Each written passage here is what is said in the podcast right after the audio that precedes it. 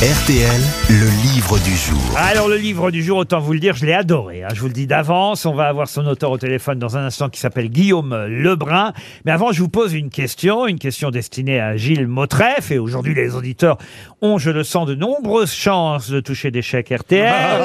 Parce que quand on n'est pas capable de retrouver le peintre Klein, alors là, On connaît tous, franchement, hein. autant vous dire, ah, c'est sous la forme d'une devinette que je vais vous poser la question. Question qui porte sur le sujet du livre de monsieur Guillaume Lebrun. Euh, C'est son premier roman dont il va nous parler dans un instant au téléphone, mais un roman qui concerne euh, ben, un sujet euh, étonnant et pourtant un sujet déjà évidemment traité par de nombreux écrivains avant lui. Mais voici la devinette en question. Est-ce que vous allez trouver la réponse? L'histoire nous a appris, l'histoire avec un grand H, je dirais même l'histoire de France, nous a appris qu'il n'y en avait qu'une. Mais en fait, d'après cet écrivain, il y en aurait eu 15. De qui s'agit-il? De Jeanne d'Arc. Jeanne d'Arc, ouais. Jeanne d'Arc, bonne réponse de Valérie Trierweiler. Alors là, on est allé vite pour le coup.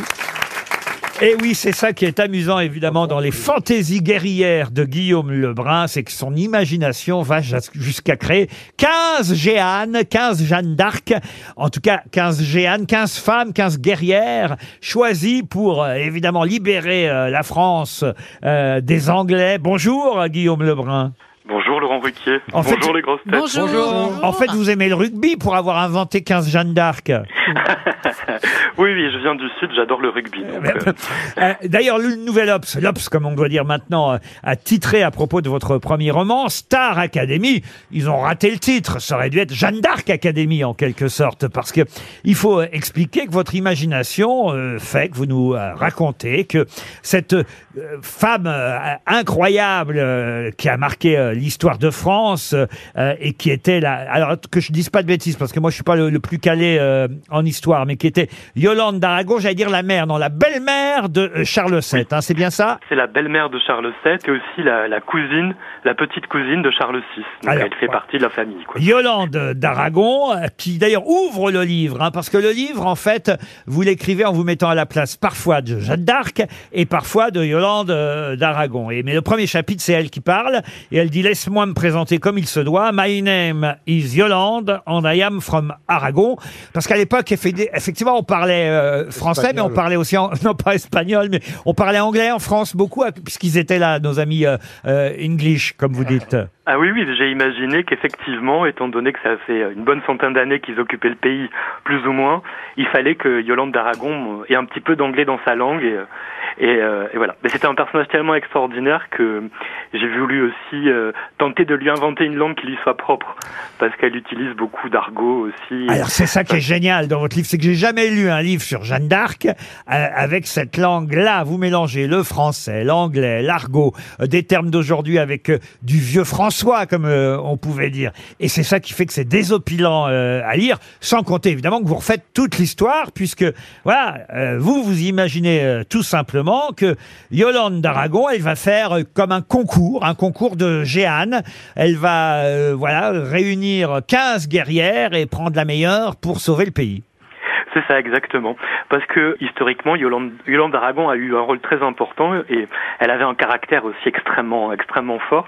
Donc j'ai imaginé qu'elle en avait un peu ras-le-bol de voir tous les autres avachis dans les palais euh, et qu'elle décidait finalement de prendre les choses en main et comme tout le monde attend une prophétesse, ben, autant euh, la former soi-même.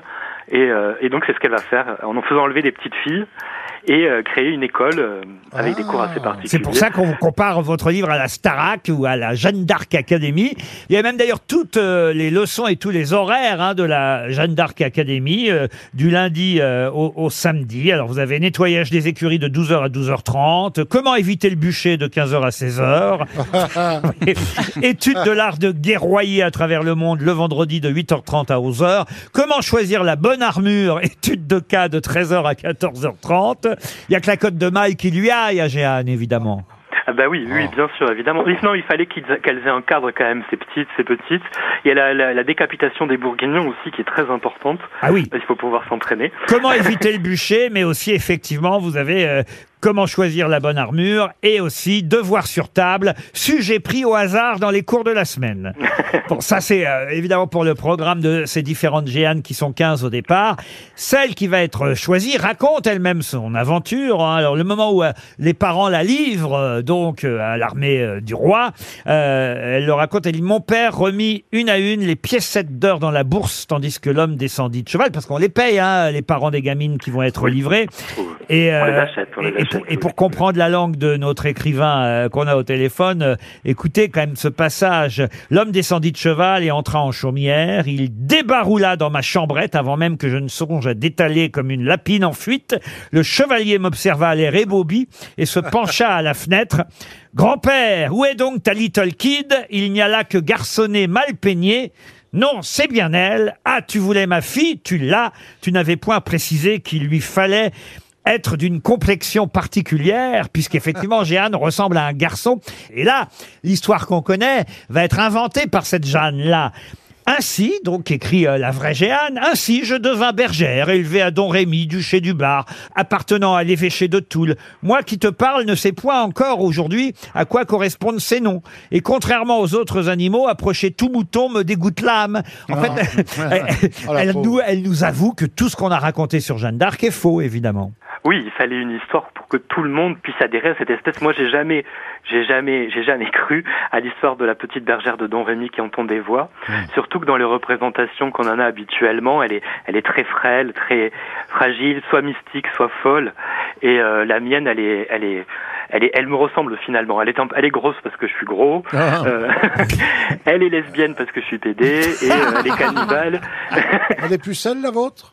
Ah oui, elle, enfin, elle est pucelle. Elle a quelques aventures lesbiennes. euh, Ah, euh, Et d'ailleurs, elle est un poil amoureuse de Yolande d'Aragon.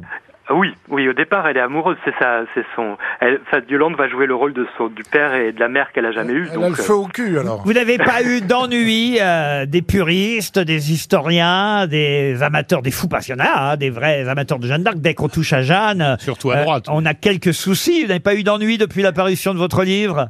Euh, non, il y, y a juste euh, quelqu'un qui a dit que j'étais complètement ravagé, ce que j'ai pris pour un compliment. Vous inventez une langue. Moi, je pense que même euh, votre livre pourrait terminer dans différents concours et prix euh, littéraires euh, qui vont euh, venir parce que franchement, ça le mérite parce qu'il y a un gros travail euh, d'invention, d'imagination qui est tellement rare. y compris sur la langue et l'écriture. Alors vraiment, on conseille Fantaisie euh, guerrière.